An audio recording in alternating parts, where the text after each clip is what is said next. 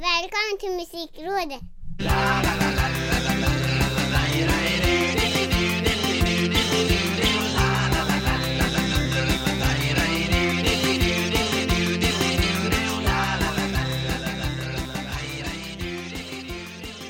Det har blivit nummer 54 för Terapipodden Musikrådet där två medelålders herrar eh, luftar sina tycken och tänkanden om musik och idag också kanske förkylningar, vi får väl se Jag heter i alla fall Micke Mjörnberg, det är senior Ricky Holmqvist på andra sidan linjen och vad ska vi prata om idag då? Oh, eh, ett axplock är ju att vi ska ventilera vad vi har lyssnat på. Ja Vi ska nämna lite arenabyten. Vi ska prata lite Eurovision. Vi ska prata lite framtida festivaler. Och så ska vi hylla och såga män. Det låter ju alldeles Ja. utmärkt eh, som Ja. program eh, Jag tycker att vi kan börja med en eh, ganska så stundande spelning. Med Sveriges snålaste band Ja, jag tror nästan vi kan titulera dem det. Efter vad vi har hört. The Ark bjuder in till replokalsgig. mm. Och tanken i sig låter ju skithäftigt. Det är ungefär lite som eh, Hästpojken gjorde. Mm. I början av eh, den här eh, pandemin. Att man fick följa med in i. Fast de hade någon sån här 360 grejer man kunde ju se. Ja, fast de, det var väl liksom De försökte skapa replokalsfeelingen fast i någon studio va? Ja så var det. Ja det kanske inte var deras eh, repa. Men fan det hade jag glömt bort. De hade ju någon sån här 360 grej. Ja, ja, absolut Att man kunde liksom vända och vrida. Om man hade sådana moderniteter. Jag kollade på tv. Det gick minst lika bra. Jo, men anledningen till att vi tar upp den här då ARK-spelningen. Vilket eh, självklart bör hyllas. Att man bjuder in sina fans och, och andra som är svältfödda på livemusik. Superbra, det är vi ju alla. Men det kostar 99 spänn. Egentligen 99 spänn, fine, det är ingenting. Men åh, kom igen. Kom igen. Bjud in oss istället till en replokal. mm. Så jag, nej, jag, jag tycker det, det ger lite dålig smak. Så om Jag- du hade annonserat det som en vanlig spelning Då hade du gladeligen betalat 150 spänn På eh, en lo- lokal menar du? Att jag går dit och tittar? Nej men att eh, en, en stream som kostar pengar fast de, eh, att det är liksom inte en Ja, så. replokalspelning utan det är en riktig spelning Ja, ah, du tänker så. Ja, men där satte du mig lite på pottkanten. Eh, egentligen så tycker jag att ja, men då hade det nog varit mer legitimt. mm. Tror jag. Att det är, du vet de här som vi har pratat om tidigare, med typ KB-spelningarna. Mm. Eh, ja, nu är det replokalsgig. Det är, man kan interagera med bandet. Eh, annonsera dem. Vad nu det kan vara. Någon chattkanal som rullar säkert. Säkert Men eh, ja, nej, det, det, det gav en liten så här eh, sur eftersmak i munnen när jag hade läst det här. Å ena sidan kanonkul och jättebra att de liksom gör någonting. Men det kommer ett men. Eh, Jag tror ju att de använder ordet replokal här för att det ska låta lite exotiskt Och att det i Mm. själva verket kommer vara en ganska regisserad och uppställd, uppstyrd spelning Jag tror att det Eh, Ja, det där, tror jag. Därför de tar betalt för det snarare än att det skulle vara något eh, opretentiöst eh, Ja, men precis. häng sådär liksom Ja, lite så här. Oj, är ni här i våran repa? Det är Ja. klart att eh, de skulle ju aldrig riskera, tror jag, att göra någonting halvhjärtat eller inte så. Eh, utan eh, precis som du säger, det är klart att det är, ja, få chans att höra lite låtar som vi har repat in, stod det i pressmeddelandet. Men ja, nej, självklart är det ju en, en eh, setlist och hela kittet. och det är ju hela deras återföreningsturné som väl har skjutits fram två somrar nu Mm. då med eh, Och cashen ska ju in någonstans Jag har liksom inga problem att man tar betalt för streams så länge man gör det eh, bra Alltså Ja. att, att det är ordentligt producerat och som en riktig spelning så det är ju många som har gjort Jo, det är det ju. Eh, Men eh, det blir ju lite konstigt när man liksom försöker paketera det som någon sorts icke-pretto replokals eh, tjosan och sen ska börja Ja. ta en hundring betalt för det. Det kanske är att, jag, att det har gått så himla lång tid nu att jag känner lite så här att fan betala för. Hade det varit liksom i ett och ett halvt år sedan eller ett år sedan då kanske jag inte hade haft några problem med det här. Jag kanske inte hade reagerat på samma sätt som jag Nej. gör nu. Att man liksom känner att ge oss musik istället. Det kanske spelar roll vilket band det är också. För ja, men med hela The Arks återförening känns ju bara som en enda stor cashen ska in-grej. Jag menar, du Ja. kommer ju ihåg hur det var där, vad var det, 2010 eller 2011? Det är väl, Ja, det var ja, något tio år sedan i alla fall Avskedsturné och stort uppblåst och Ola Mm. Salo som snackade om att nej, jag pratar om The Ark som något nostalgiskt men har svårt att se en Ja. framtid och, och då ska man inte fortsätta och The Ark är ju Nej, nostalgi, precis. ja, men vad fan är det nu då? Nu är det väl bara supernostalgi och nu ska man ut och lägger till Ja. fler och fler datum på den här återföreningsturnén och Ja, ja eh, precis. liksom, de har ju inte ändrat inställning har jag svårt att tänka mig det, det, är, ju, det är bara ett enda stort cashen ska in event Det är också återförening eh, och det är kanske det som smittar av sig också då Att du tycker att det känns konstigt att de ska ha 99 spänn för en Mm. mm. replokalsspelning Ja, det, det, du, har rätt. Du har helt rätt. Det är, det är många pusselbitar som läggs och som på något sätt bevisar min teori här att det är Ja, nej, jag kanske inte ens hade reagerat annorlunda om det var ett Eller jag kanske hade reagerat annorlunda om det var ett annat band. Ja. Jag vet inte. Det, ja, nej, jag, jag tycker bara att det ger en liten sån här sur eftersmak på det hela. Men givetvis å, å ena sidan, andra sidan. Jättebra att de gör en live-grej för, för sina fans och, och så. Självklart. Det får de tummen upp för. För vi alla är som sagt svältfödda på livemusik nu.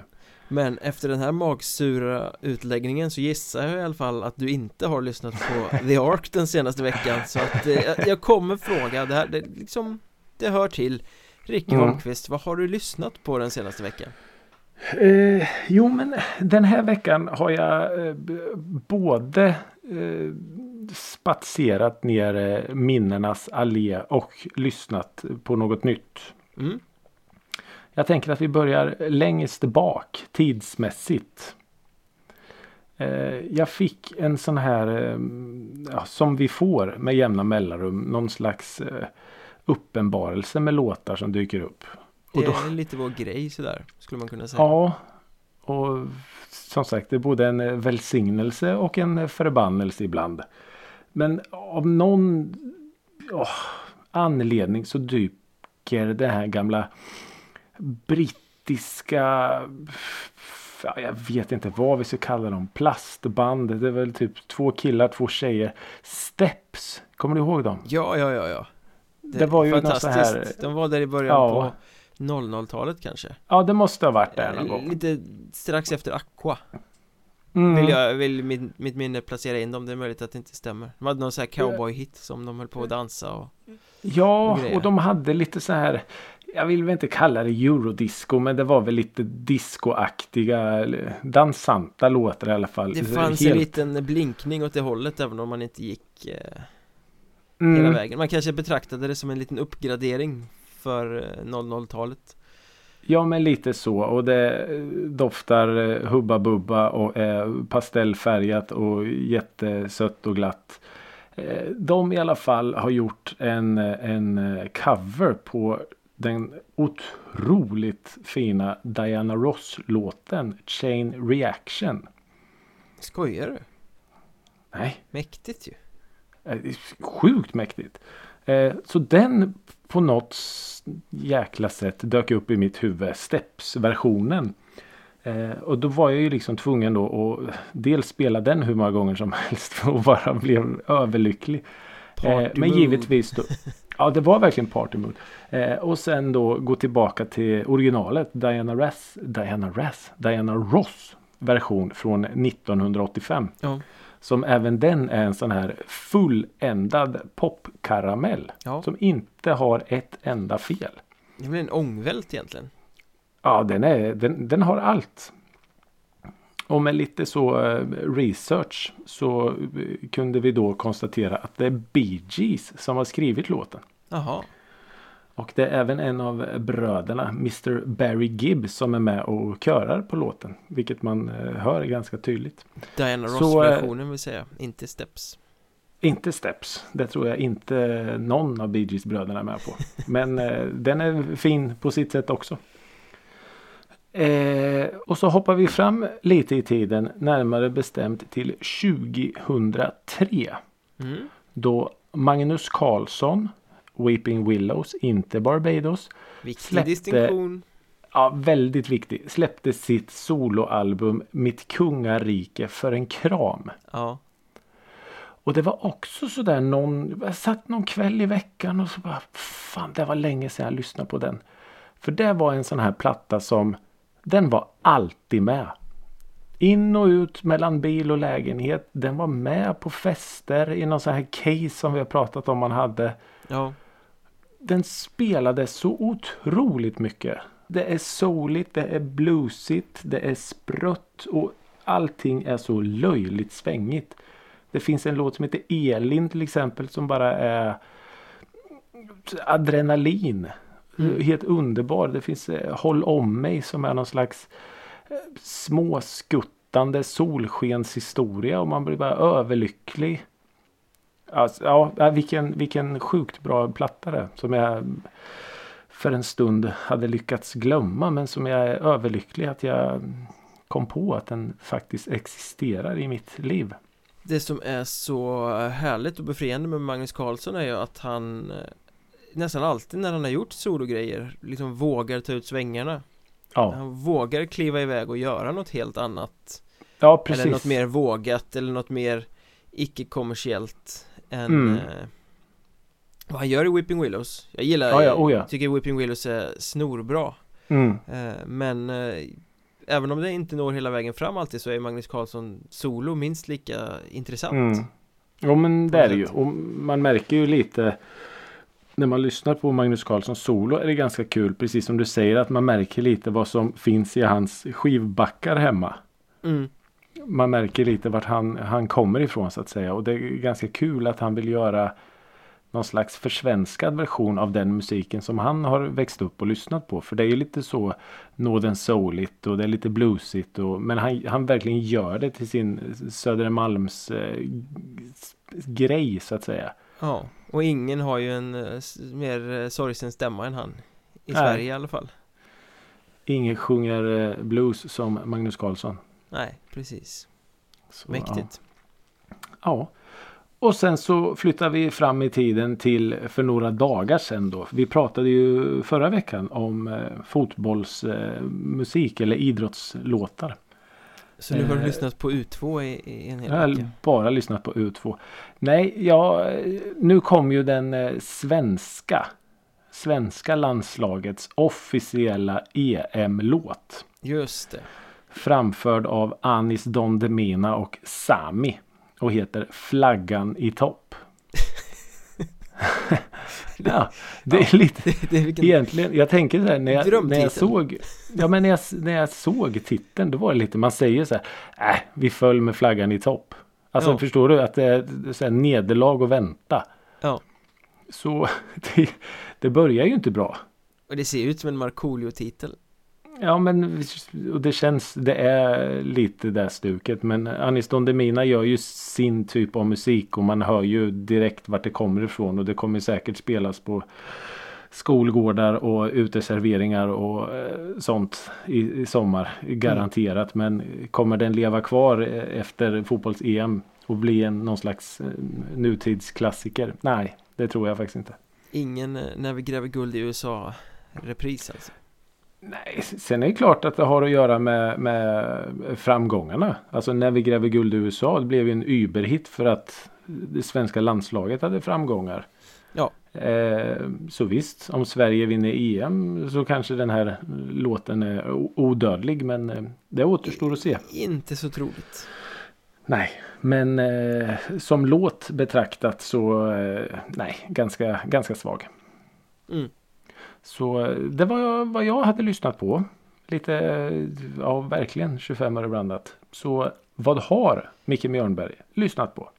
Eh, Jag har bara lyssnat på en enda grej som är värd att ta upp här den här veckan faktiskt. Som är värd att ta upp också. Ja, och jag har eh, lyssnat mycket på den grejen Jag vet ju att vi för många avsnitt sen, det är säkert 20 avsnitt sen, vi, någon gång under poddens historia så har vi berört eh, Kraftwerk och Mm. eh, The Robots och typ sagt att det är ju en mäktig låt Mm, i stort sett Sen har vi inte rört Kraftwerk mer än så eh, Och jag vet inte, jag ska fråga dig här nu Visst tänker man att Kraftwerk är ett monsterstort band? Ett hushållsnamn, ett jättestort band Ja, ja. Jo men vet du, ja jag, jag tycker nog att de, de är det. Borde vara. De har ju funnits i, hundra år och Mm, typ.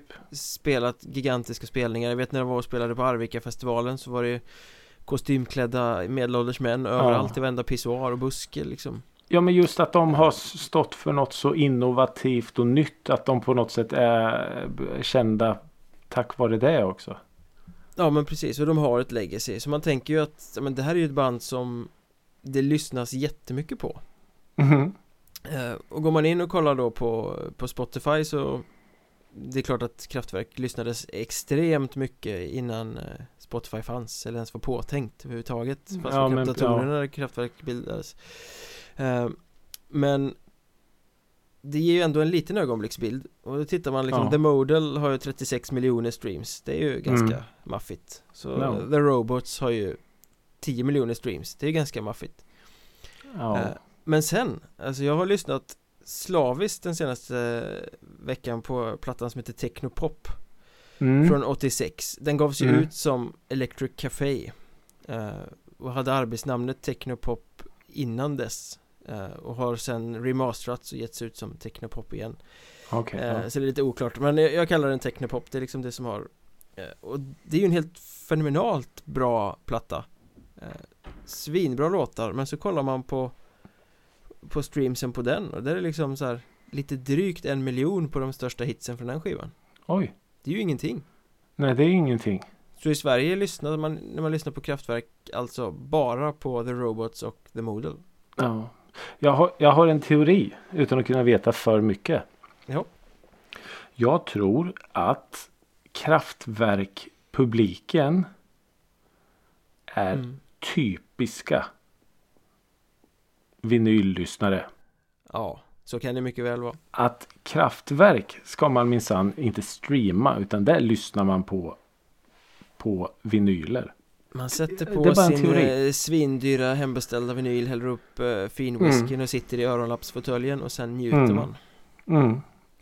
Det är bara min teori. Jag kanske är eh, lite fördomsfull mot er kraftverkare men jag, jag tror nog att det är så. Att, alltså kraftverk. Vänta, nu ska hur blir det nu? Kraftverk. Hör man inte? Nej, kraftverk lyssnar man inte på. Det hör man. Ja, ja men det är en väldigt Ja. god spaning Ja, men jag, jag tror det. Snarare än att man bara streamar några låtar så. Men för alla som lyssnar på den här podden och eh, tycker att man kan streama musik så är ju Technopop en helt briljant platta Med liksom eh, Boing Boom Chuck och Technopop och musik nonstop och The Telephone är- Call ja. och Jag menar en, en sån superlåt som House Phone är inte ens över 500 000 streams Oj. Det är ju, jag blir lite mörkrädd över sånt Ja, det blir man ju. Men det kanske, ja. Jag, jag vet, tycker- jag tror ändå att de, fan när du säger det, jag tror ändå att de är ganska smala, är de inte det? Jo, det är ju klart att det är en smal genre men ändå ett stort namn liksom Ja, Sådär. precis, det är ett stort namn men det kanske inte, alltså det är många som vet om dem men det är kanske inte så många som lyssnar. Alltså förstår du Ja. vad jag tänker? Absolut Eh, ja, jag vet inte. De Ja. förtjänar ju definitivt eh, mer streams. Ja, jag är ju inte superinsatt i dem som band egentligen som fenomen sådär Men just den här plattan är ju ja, Den är ju underbar Ja. Sval, det- man det har tagit svala synten till perfektion nästan eh, På något sätt Ja. Och just att de var så eh, alltså, innovativa. Det var, jag hade ju aldrig någonsin tidigare hört sån musik när de kom med sitt eh, blipp-bloppande och syntar och grejer. Och, Nej, alltså, ja. Så det var ju häftigt. Någon är ju först. ja absolut Någon Det är måste vara först. vad jag har lyssnat på Ja, kraftverk, Technopop. alltså. Det var Ja. sjukt otippat. Plötsligt hände det Ja, verkligen.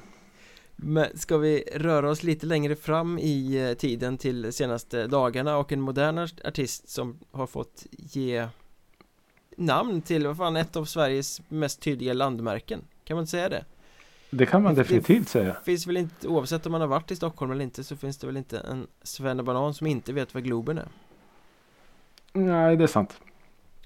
Globen som numera inte ska heta Globen längre utan Avicii Arena Mm. eh, Spontana reaktioner på den nyheten Ja, f- Först tänkte jag ju bara Va? Det var det konstigaste jag har hört. ja. Men sen Men är, man... är, inte, är inte det alltid den initiala reaktionen så fort någonting byter namn? Nej, nej Ja, men precis. Jag tror jag har tänkt så den första sekunden Varenda arena som har bytt Ja. namn eller blivit rebrandad eller något Nej Sen Ja, tänker man men- lite, så tänker man Jo Ja Spelar väl ingen roll Ja. Nej men först, först tänkte jag ju bara att det var konstigt. Men sen så på något sätt när man hade hört och läst så alltså varför de gjorde det och varför just Avicii och hans den här stiftelsen och allt. Då, alltså då blir det klart att det blir något jättefint.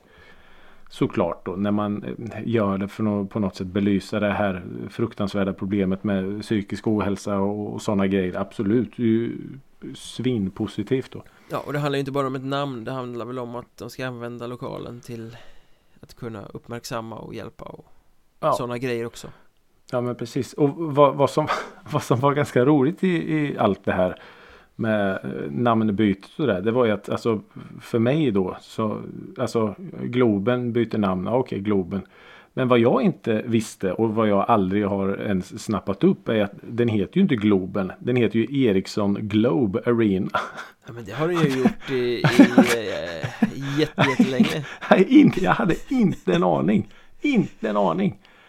Jag vet inte när Ericsson köpte in sig på det namnet Men Ericsson, de har inte lyckats med den brandingen då om folk inte har en aning Nej, verkligen inte. Men, och då tänker jag också så här att eh, jag då som bor i, Norrköping och eh, IFK Norrköping fotbollslaget. Deras arena har ju alltid hetat eh, Idrottsparken. Det är där man sparkar boll. Ja. Och så för några år sedan så bytte de namn, sålde liksom så till något och tjäna massa pengar till Östgötaporten. Det var ingen som kallade det för Östgötaporten utan det var fortfarande Idrottsparken eller Parken. Och sen Ja. nu då så har det ju döpts om igen och man har ytterligare sålt eh, namnet en gång till till det otroligt sexiga namnet Platinum Cars Arena. Och nej, fortfarande i folkmun är det idrottsparken eller parken som det alltid har varit. Så visst, fine. Sälj namnet, tjäna pengar men eh, nej. Det är ju ingen som kommer säga ska vi ses utanför Avicii Arena. Nej, det kommer Det väl ju, fortsätta alltså- heta Globen eftersom det alltid har hetat Det är ju Ja. exakt på samma spår Aldrig någon som någonsin har sagt Ska vi gå på Ericsson Globe och kolla på en konsert ikväll? Nej, Eh, nej. Så eh, jättebra som sagt att de, att de sätter ljus på den här problematiken och det här problemet och det här ämnet. Jättebra. Alltså högsta betyg för det. Men eh, mm, Men jag tror ändå att Avicii Arena kan an- komma att användas i folkmun Mycket, mycket mer än vad ett företagsnamn kanske hade gjort. Mm, För det finns det- ändå någon form av lyster och glow kring Avicii mm, eh, Som gör att man men Det känns lite På något sätt att säga det. Eh, Jo men så Man ligger det väl lite till bättre i någonting som är lite identitetsbyggande eller något liksom så här Trygg Hansa Arena, nej det är inte så Ja. jävla sexigt. Eh, Och den, Avicii har ändå det där glowet på något sätt vad heter den där jävla arenan då? Eh, Typ Falkenbergs fotbollsarena. Falcon alkoholfri arena. Ja, exakt Ja, Det kommer Som man sagt, ju ihåg i alla fall då ligger ju Avicii lite bättre i, i munnen så att säga. Ja, nej men jag tycker det är, det är mäktigt att han får Mm. den liksom så Sen kan jag tycka också Och det kan man väl inte säga utan att det framstår som att man klankar på en god sak och det gör jag verkligen inte men det Det är ju lite godhetsknä... Avicii har blivit symbolen för godhetsknarkande på något sätt Mm. Det är många som vill spegla sig i I det där att man är en så god och, och fin och duktig människa eller organisation eller något som Mm. stöder Avicii på grund av det här med psykisk ohälsa och sånt och det är ju jätteviktigt och det är ju jättebra att det lyfts upp men Jag får också lite sån smak ibland Ja. Eh, Allting ska handla om Avicii överallt, alltid Ja, Därmed inte Det- det sagt var- att det är fel att Det blir ju jättebra framförallt med det här Att de ska ta ett större ansvar för ungas psykiska ohälsa och sånt också i samband med ja, ja precis. namnbytet Jag såg ett, eh, ett reportage med hans eh, pappa samma dag när, eh, när det liksom namnet byttes, när det blev klart då. Och då gick de utanför eh, eh, Globen eller Avicii Arena då, och då sa han det. Ja, jag minns när Tim spelade här och, och så. Och det, liksom, han skulle blivit jätteglad och stolt. Och så sa han så här. Eh, berättade om den här spelningen och så, så, så stannade han upp lite och sa. Åh, lille Tim. Och då blev jag så här alldeles. Åh, fan. Det, Ja. var så, det var så fint. Starkt. Så jag blev alldeles tårögd. Ja, ja, precis. Hans son har liksom spelat och nästan blåst av taket på den där arenan. Och nu får han namnge den. Så det, det är väldigt vackert på något sätt också. Mm. Absolut Snyggt. Snyggt. Men apropå det här med glow Glow var det väl över Italien också På något sätt Åh, Där i, i helgen fy fan Micke Mjörnberg. Ja, det var glow över Italien. Det var det. Vad Mm. hände egentligen? Ja, men alltså om vi, om vi börjar bakifrån då. Ja På Eurovision så. Du har sett bilderna. Ja Jag har sett bilderna. Det ser väldigt, väldigt suspekt ut. Det kan man säga Men om man då ponerar att han då ska ha gjort någonting olagligt framför det måste väl vara i alla fall ett tiotal kameror som stod där. Då, då måste ju han tituleras som världens absolut dummaste människa. Det är ungefär som att försöka göra något i eh, Big Brother-huset eller något med kameror överallt. Så ja, nej, det, det, det ser ju onekligen väldigt misstänkt ut. Det snurtar lite här Mm. Han var, behövde lite fart under galoscherna. där som, Mm. Men eh, det har ju nu visat sig att han inte har gjort det då. Så eh, vi får väl helt enkelt eh, tro på det. Då vill man ju veta vad det är som händer egentligen Han pratade om något om krossat glas och grejer. Jag vet inte riktigt. eh, Ja, jag vet inte. Han låtsades att han var Ozzy Osbourne som snortade myror från någon Mm. trottoarkant eller något sånt där Det kan det ha varit. Det måste ha varit så faktiskt. Nej men jag, jag såg ju det där. Förstår du? Eurovision. Ja Och det är ju inte en, en miljö Alltså hela Eurovision Och hela eh, entouraget som är samlat där Mm. Det är ju inte en eh, En samling människor som man tänker skulle vara med i riksorganisationen mot droger Nej. Det är inte den det- känslan man får av dem Snarare för droger Föräldraföreningen för narkotika. Ja Samlade Ja, i faktiskt. Rotterdam i Ja. Nej det är ju, det är ju som att eh, alltså Hälften av dem måste ju ha gått på någon form av svampar eller något. För det är ju en del, en del bidrag. Alltså man, man, när man tittar på den svenska versionen, det, Melodifestivalen så. Ja, Då är det ju, det är ju en, det är en musiktävling. ja. Alltså det är ju verkligen en musiktävling och är det något nummer som står ut lite då liksom eh, skrattar man lite lätt sådär och ja, kanske går vidare till någon andra chansen och allt vad det heter och sådär. Sen är det ju inte mer med det utan aldrig i numret- av att vinna Aldrig någonsin nej, oh nej, oh Tar nej, det oh på nej. f- alldeles för stort allvar Ja, numret som går vidare till storfinalen är ju alltid det här superproffsiga. Någon eh, riktigt, riktigt etablerad artist. Och det är ett alltså hur snyggt nummer som helst. Säga vad man vill om musiken. Men det är ju verkligen asproffsigt ända ut i fingerspetsarna. Ja. Och så ser man då vissa av de här länderna. Och det är liksom en sån som blandning av superproffsigt, det är skämskudde, det är buskis, det är alltså det är, och, va?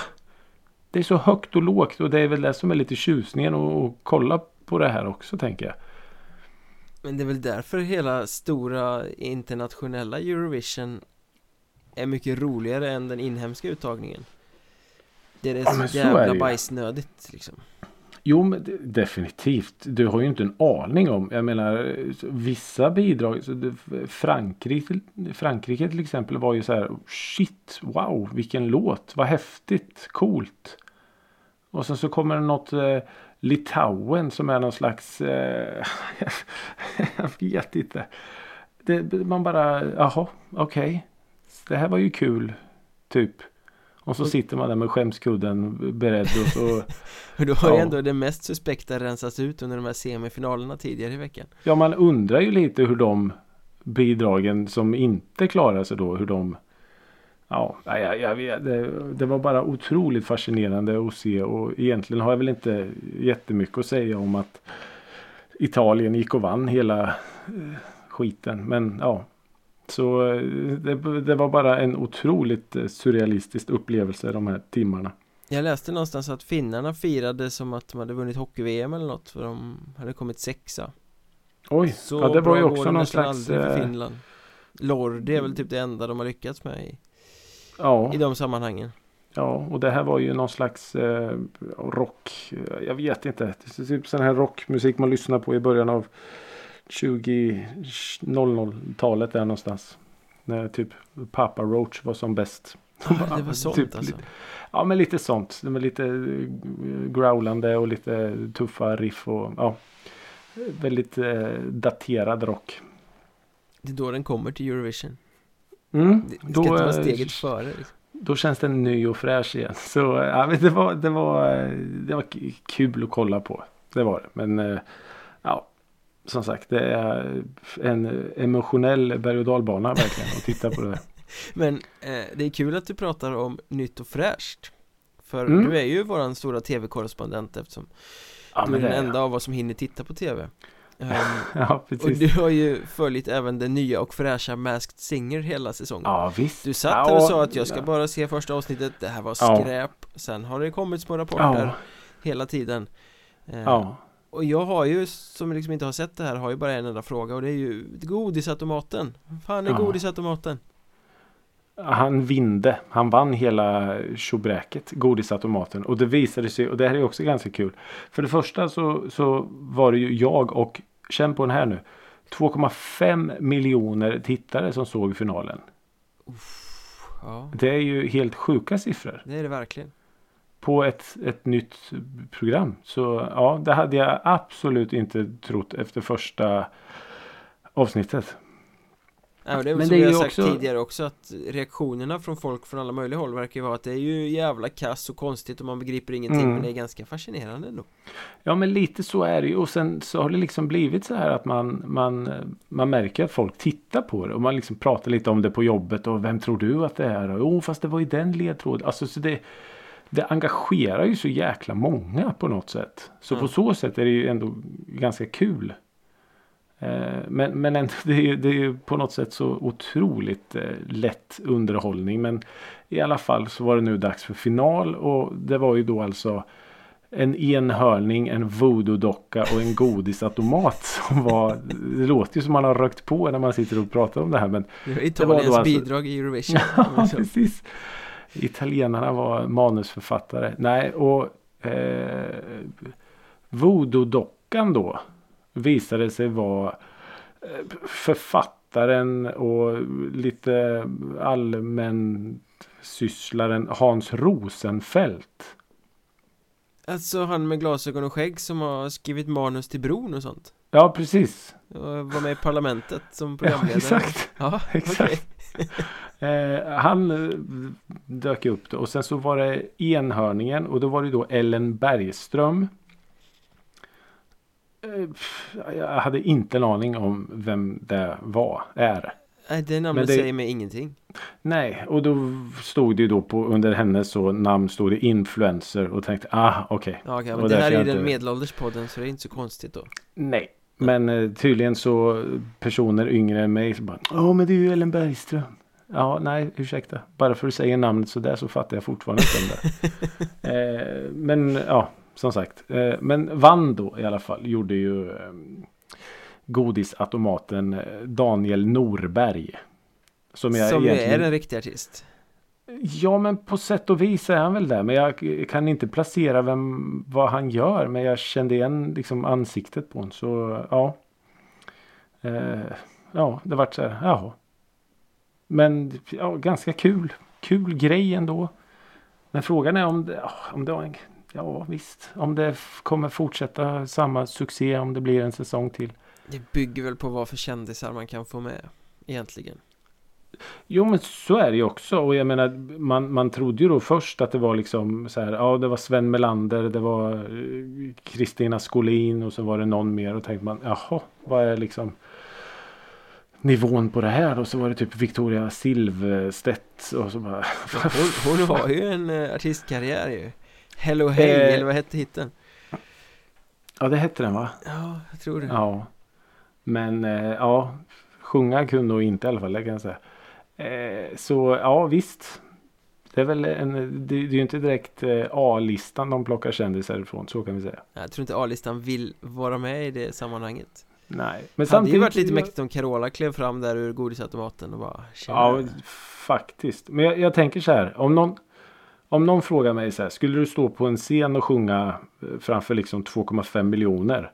Jag säger, "Ah, aldrig, inte en chans. Men om man då fick en mask på sig. Alltså så ingen, inte en människa har en aning om vem man är. Så själva konceptet är ändå ganska coolt. Då, då hade jag liksom sagt ja direkt.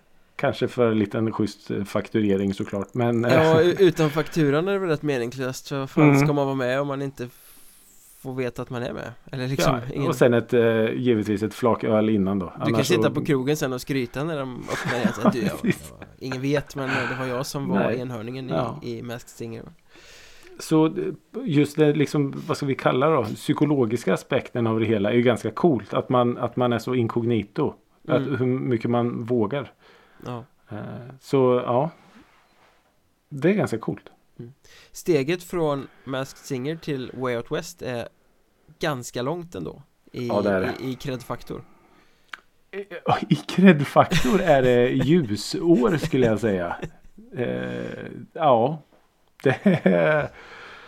Ja. Ja för devisen Det av- för Way Out West är väl nästan hellre kredit än bra kan man tänka ibland Om man som Ja. jag är lite cynisk ja, det är nog inte bara eh, cynismen som talar utan eh, det är väl lite så. Men det blev i alla fall lite så här festivalpirrigt när de började släppa band till 2022-rosten här Ja. veckan Ja, det var ju hur sjukt som helst. Bara från ingenstans dök det upp en, eh, en eh, line-up. Och det vart så här, precis som du säger. Va? Festival? Även ett, fast ett, ett är- bandsläpp som känns rimligt också Det har ju släppts Ja. en massa band och festivaler men då har det varit så här till kommande sommar och man har ändå vetat att nej, men, det där kommer ju inte bli av Så Nej, lite inget, så. det är ju inget att bry sig om, det är bara fantasinamn Nej. på det där pappret Men Nej, men är det det till sommaren så. 2022 och då känns det lite som att ja men det där Det där kan ju Det faktiskt är, bli näst, det är nästan som man kan ta på det. Ja absolut Det är lite så. Så eh, ja, nej men det var, det, det var ju häftigt. Det var ju bland annat då Robin. Eh, till Mm. exempel. Nick Cave and the Bad Seeds. Girl in Red som vi har pratat om på, på, i podden här innan. Och som Ja, som var ju blivit- rätt intressant, du tog upp henne och sen följde alla andra efter och började prata om Ja. henne veckan efter Trendsättarna, trendsättarna säger jag Ja, ni kan väl eh, nämna oss någon gång så vi får lite eh, cred också. Hä. Efter ni snor. eh, Kite. Ja, Mm. Har vi nämnt någon gång på den här eh, podden. Eh, vad har vi mer? First Aid Kit. ja. A-Rab Strap. mm. Eh, vad har vi mer då? Jag, jag har ju en här som jag inte riktigt vågar uttala. Young, Young Lean. Ja, det var rätt stort Young Lean. Det är ju stort. Det är ett, en, en artist eller ett band här som jag aldrig hört talas om men som man ju instinktivt hade velat gå och se Mm. Biba Dobi Biba Dobi ja. Ja. Bib... Biba Dobi Ja. Biba, Biba, Biba Dobi. Ja. T- Aldrig hört talas om. Nej men det eh, låter ju, det hade man ju gått, sånt bandnamn kan ju inte vara dåligt Man vill ju jättegärna gå och se det. Jag tänker lite på Så- eh, Scatman John Biba I'm the Scatman Ja, tänk om han dyker upp då. Nej, Då men kommer jag, pre- då precis kommer som- jag Jag citerar dig och säger att det var en väldigt eh, way out westig lineup. Extremt way out westig lineup Och det är väl eh, smart tänker jag. Att man på något sätt eh, håller sig till det man gör bäst. För nu handlar det ju om att samla in festivalbesökare igen. För 2022 kommer ju bli ja, jag vet inte, jag funderar på att ta tjänstledigt eh, ett år. För att det känns ju som att det kommer vara spelningar jämt och överallt. mm. men när jag- alla nu ska ut på vägarna. Jag tror att din spaning är väldigt korrekt där, det här att Go safe När man nu ska sätta sin Mm. festivalnamn Det finns liksom inte utrymme för eh, Att chansa Att, att ta något som Nej. inte är spacigt men som man inte vet har slagit eller kommer slå eller liksom sådär. Li, Lite det som blev Hultsfreds fall När de började boka Ja. dyrt och smalt Mm. eh, Istället för att köra på det de var bra på Ja, Ehm, precis. För så kommer det, nu finns ju liksom inga utrymmen för att gå dåligt ett första år eh, Efter Corona och allt vad det har backats Så att här Nej. måste man ju liksom Egentligen vara Sweden Rock och Boka Ja, kött och potatis precis. säkert så att man vet att Ja. publiken kommer Ja, nej, men så är det ju definitivt. Och jag menar sett till de här då. Så jag menar Robin, Nick Cave och First Aid Kit. Boom. Tre supergrymma bokningar då. Och sen lite mindre creddiga som Girl in Red till exempel. Och, och så som eh, Up and Coming och jättetrendiga och hippa och så. Så ja. Men Way Out West är ju lite motsatsen för de har ju liksom nischat in sig på det här hipster-creddiga Eh, Mm. De har ju sin publik, de säljer ju nästan alltid slut och de Ja. Folk åker ju dit för att det är märkvärdigt snarare än för att det är en bra line-up Kan man ju känna ibland Mm.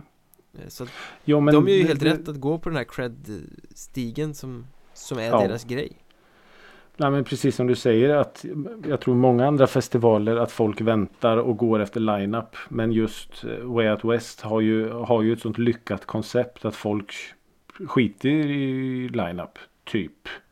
Och köper ändå för att det är en så man vet att Alltså, ja, man vet att, vad man får eller man vet att man gillar det på något sätt. För jag tror ju inte att Way Out West på något sätt är en festival för alla. Verkligen inte Eh, lite så om man får generalisera lite så Jag har personligen väldigt sällan varit så här wow över deras program Nej, det är ju mest Vissa akter hit och dit absolut Men liksom Mm, så över hela oh ja. programmet Det är många festivaler som man bara shit Den här festivalen måste jag åka på för det är ju hur Ja, mycket bra exakt. överallt hela tiden Ja.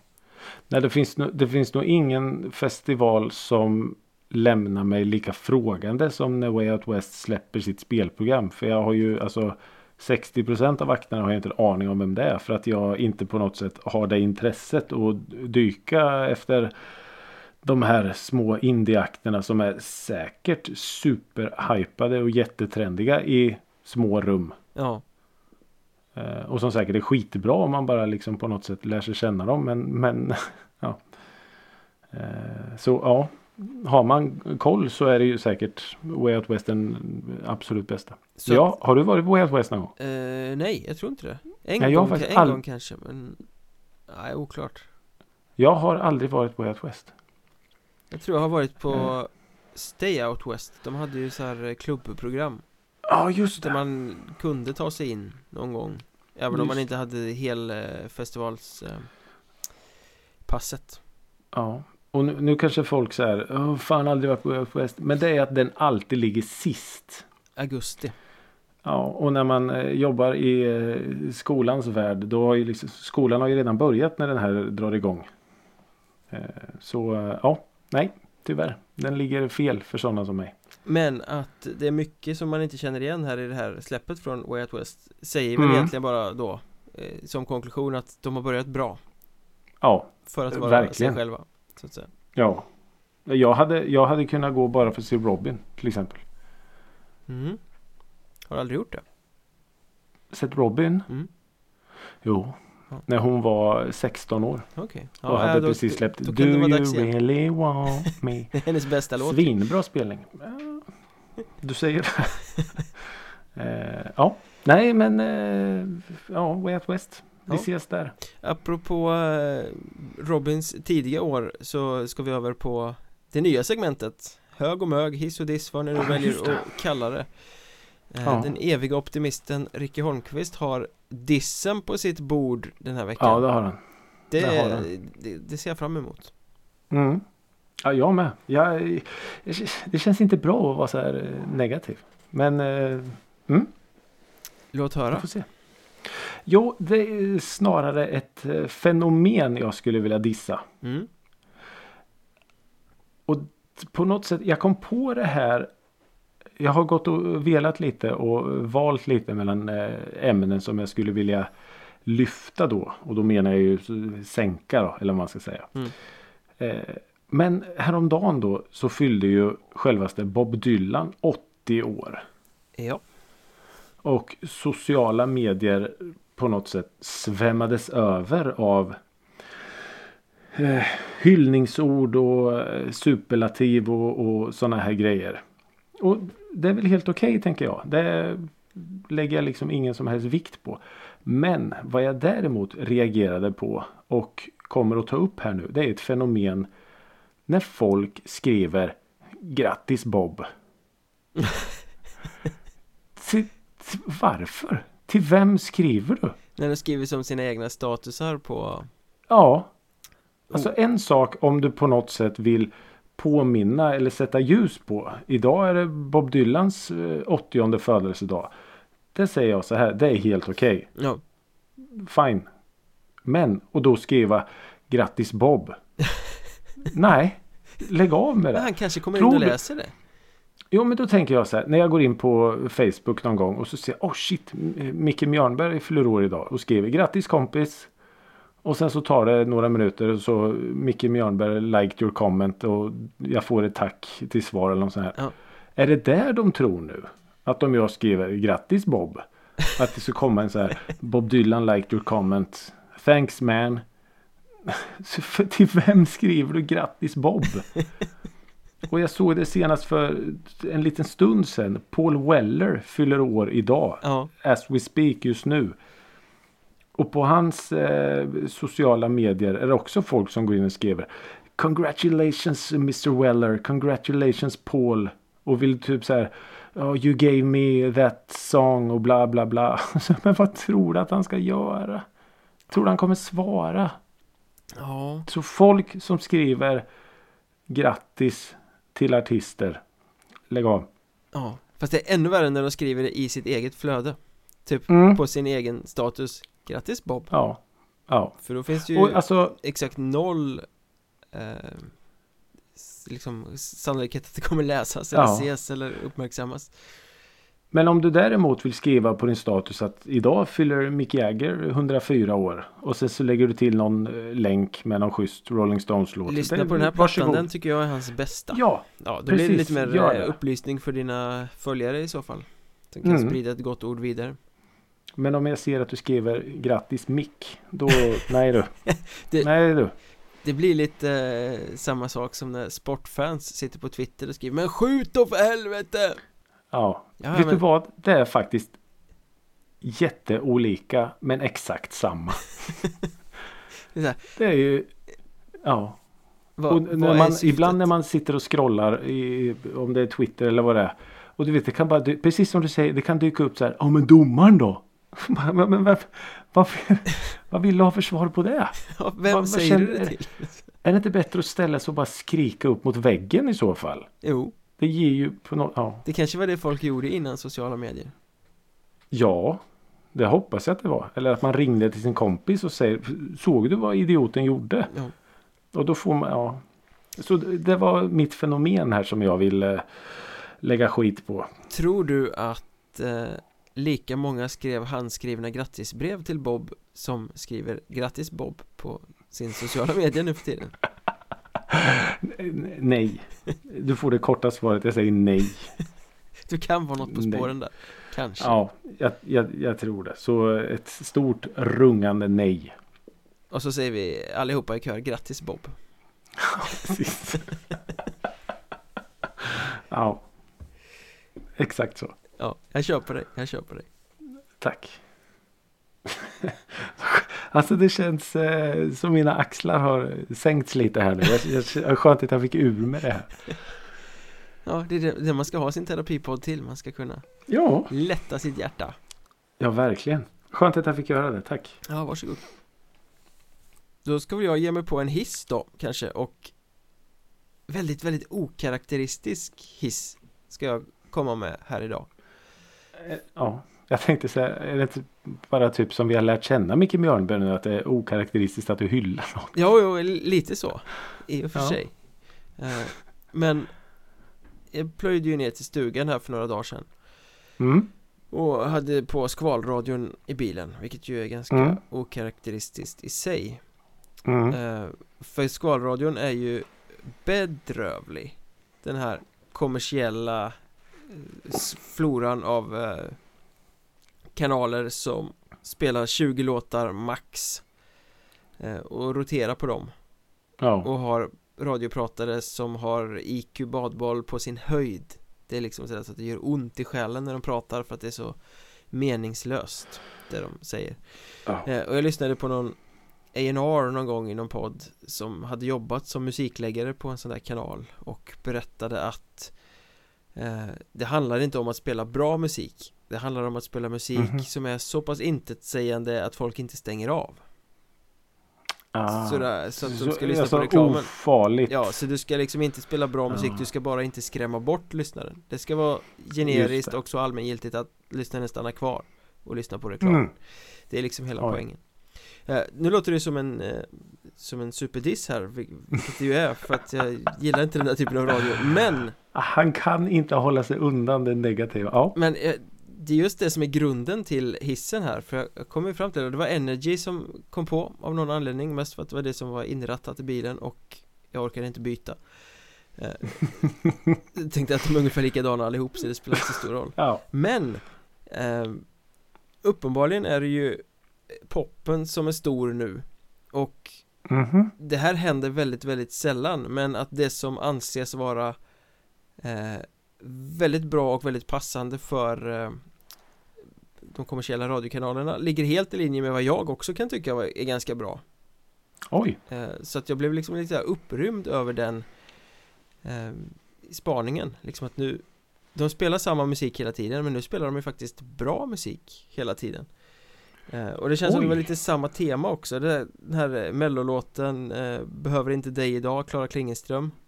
Mm. Pumpar dem Den är fin. Miriam Bryant och Victor Leksells Tystnad i luren pumpar dem Mm. New Kids Starkare pumpar dem eh, Mm. Och Molly Sandén Någon annan nu pumpar dem också.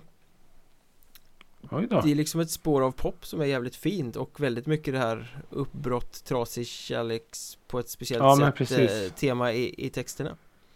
Som är någon slags eh, trend inom svensk popmusik just nu. Ja, väldigt mycket så. Ja. Och det visar sig ju också i att det de pumpar har ungefär, det är samma text fast skriven på olika sätt bara. Om ungefär Ja, samma men, sak.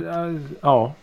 Alla skriver om samma känsla. Ja. Li- lite så eh, tolkar jag det. Men det var ju- v- v- bra. Vilken cool spaning Men ändå. just att det för en gångs skull faktiskt är bra popmusik som är den här eh, fåran som eh, funkar Ja. för kommersiell radio. Det tyckte jag var Ja, ja För jag menar de här låtarna som jag räknar upp Det var ingen, alltså det är tre timmars resa Jag- Jag hörde ju alla de där minst tre gånger säkert Ja. Ja. det- är ju tyvärr det negativa. Och jag vet inte hur länge sedan det var jag liksom lyssnade på radio. Men det är ju därför man inte gör det tyvärr. Ja. Eh, Men ändå. Det kanske finns eh, hopp. Ja, det vände väl nästa månad igen antar jag Men eh, det var verkligen så här: wow Det är ju Fan jag kan köra hela den här vägen och det är rätt bra Sen börjar de yra om Coldplay Weekend Världens häftigaste band Coldplay Mm. Nej, då var vi framme så då behövde jag inte höra mer så det inte så. Precis. ja men det var ju skönt i alla fall. Då. Men eh, Tack för det Skvalradion Ja. Wow. Och Vilken grej. På det sättet så har eh, även musikrådet rådgjort och skvalat vidare ytterligare en, en timme i etern. Ja. Ganska, ja. Ganska i moll den här veckan. Var det det? Nej, inte kanske moll, men eh, vi kanske var lite ne- negg på vissa ställen. Ja, får man inte vara det då? Det är klart att man får. Det är mer du som var negg så att du liksom förstörde Ja, balansen. visst var jag det. Ja, det kanske jag var. Det, det här lovar jag kära lyssnare att steppa upp lite nästa vecka. Lite mer eh, Hubba Bubba och eh, paljetter. Nästa Kanske en portion av de där svamparna de käkade i Rotterdam så kommer du vara på topp. Ja. Ja, jag, jag lovar, jag lovar. Tack för att ni har lyssnat även den här veckan. Tusen tack hörni. Fortsätt sprida musikrådet gospel. Vi finns i sociala medier, sök efter musikrådet så hittar ni oss. Absolut. Hej! Då!